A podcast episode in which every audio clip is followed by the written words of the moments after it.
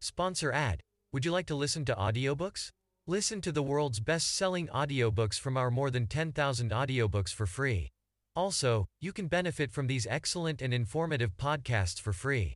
Get the helpful links in the description. Please support us. Thank you.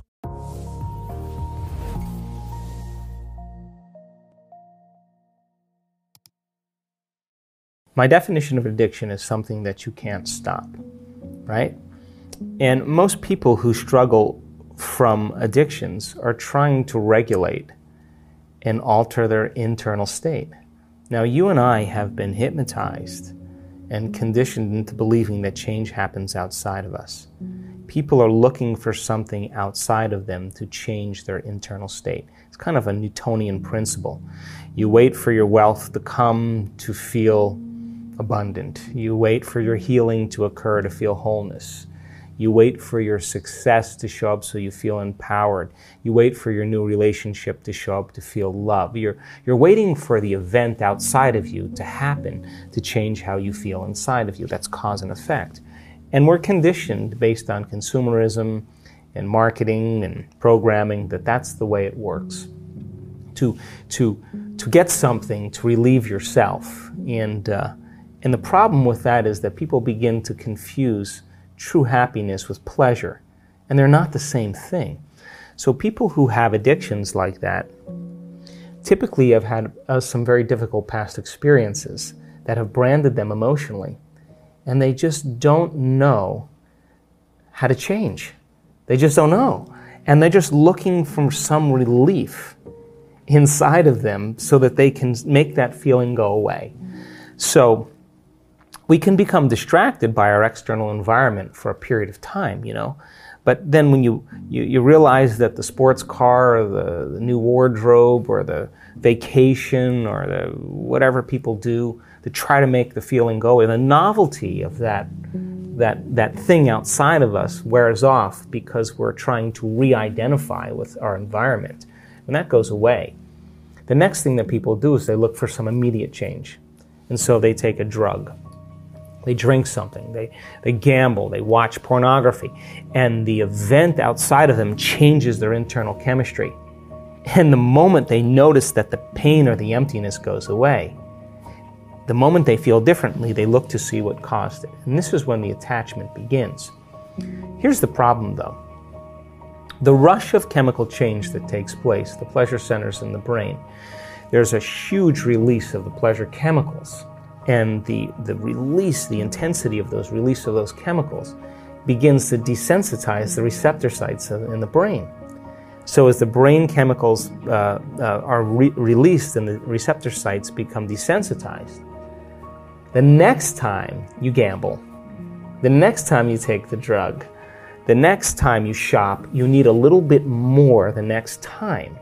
So then what happens is the pleasure centers start to get re- recalibrated to a higher and higher level. So you're always going to need more to make that feeling go away. Sounds like an addiction to me. And so people get lost because then without the dependency on that external substance, the body, which has become the mind, is, is craving its relief. And so an addiction really is when the body is the mind. So you may say with your conscious mind, I want to give up drinking. I want to give up pornography. I want to give up gaming. I want to give up over shopping. I want to give it up consciously. But the body has been conditioned from the past subconsciously. And so now the body's the mind. Now, no one's told people that true change can happen within them. And so then, when people start to realize that there's a gap between the external world and how they present themselves to the world and their, their attention on the outer world and their attention on their inner world and how they really feel. And if they're spending the majority of their time looking outside of them for change and they don't want to look at this feeling, all they want to do is make that feeling go away, they're going to wind up in trouble. So true change is when you start looking within and you become conscious of your unconscious thoughts. In neuroscience, it's called metacognition. You become aware of your habits and your unconscious behaviors. And you look at those emotions that are connected to past experiences and allow yourself to observe them. So then think about this. If 95% of who we are by the time we're 35 years old are those programmed states, the moment you're observing how you think, how you act, and how you feel, it means you're no longer the program. You're now a consciousness observing the program, and you're beginning to objectify your subjective self. You are seeing yourself through the eyes of someone else. Turns out that the size of the frontal lobe, the crowning achievement of the human being, 40% of our entire brain, that's what separates us from all other species. It's the boss, it's the CEO, it's the conscience, it's the creative center. It's what speculates possibilities. It's what learns from its mistakes. It's what has intention, attention. It regulates and controls behaviors and emotional reactions. When your forebrain begins to turn on, when that begins to happen, you are now beginning to become the executive in your life. You're starting to gain more control over your life. If you're living primarily as the body mind, then the hindbrain is looking for some chemical relief. So, by the fa- mere fact that you can begin to observe who you're being, means you can modify who you are to do a better job in life. It's difficult because we're breaking out of a biological mold.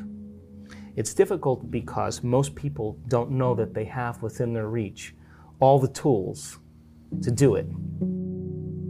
I can tell you that there is a strong majority of people who are still taking the placebo, who are still making their changes. Because we know that, like in a Parkinson's study, you give Parkinson's patients a placebo, and more than 50% of them, their, their intention tremors go away. But if you take those people after they're making 200 times the amount of dopamine by getting a saline injection or an injection of distilled water, they're making their own dopamine. Parkinson's is a deficiency in dopamine. When they return back to their life, and they see their caregiver and they play chess with their friends and they see their wife or sleep in the same bed or whatever it is. Their personal reality is creating their personality, reminding them who they are. Their disease comes back because they're back to the same identity. So we know coming then out of drug rehab and going right back into their environment. exactly, and that's how strong the environment is. So our students who continue to do the work are still getting, sustaining, and producing more changes. Now, that's the majority of our students because our students are committed. But we do have students that don't make it. Why? Because this is a this, we're doing something that is unknown. We're doing something. Not everybody is going to make that. Like not everybody's going to finish the mile. Not everybody's going to make the journey to the top of the mountain. You know, it's it's a it's a journey. And so we ask people then, uh, the ones that have had chronic diseases or conditions, the majority of them, by the way, are still doing exceptionally well. Some of them have had a, um, uh, uh, disease return. And what we have them do is measure. Every three months or six months, you measure. Why? Because this is not about denial, this is about knowing. So, the people who have had some conditions return, we ask them to measure, and then we ask them to go at it again. And if their values aren't changing, we ask them to intervene with other medical means or whatever they need to, to, to improve. So the ones that have had the healings, though, the majority of them are still doing exceptionally well. Some of them that stop taking the placebo or get start, they lose their job, they lose their mother, they lose their life, and they get stressed and they, they go back to their old self. Well, it's a matter of time when we're going to start seeing some of those conditions return.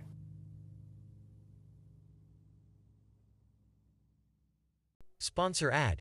Would you like to listen to audiobooks? Listen to the world's best-selling audiobooks from our more than 10,000 audiobooks for free. Also, you can benefit from these excellent and informative podcasts for free. Get the helpful links in the description. Please support us. Thank you.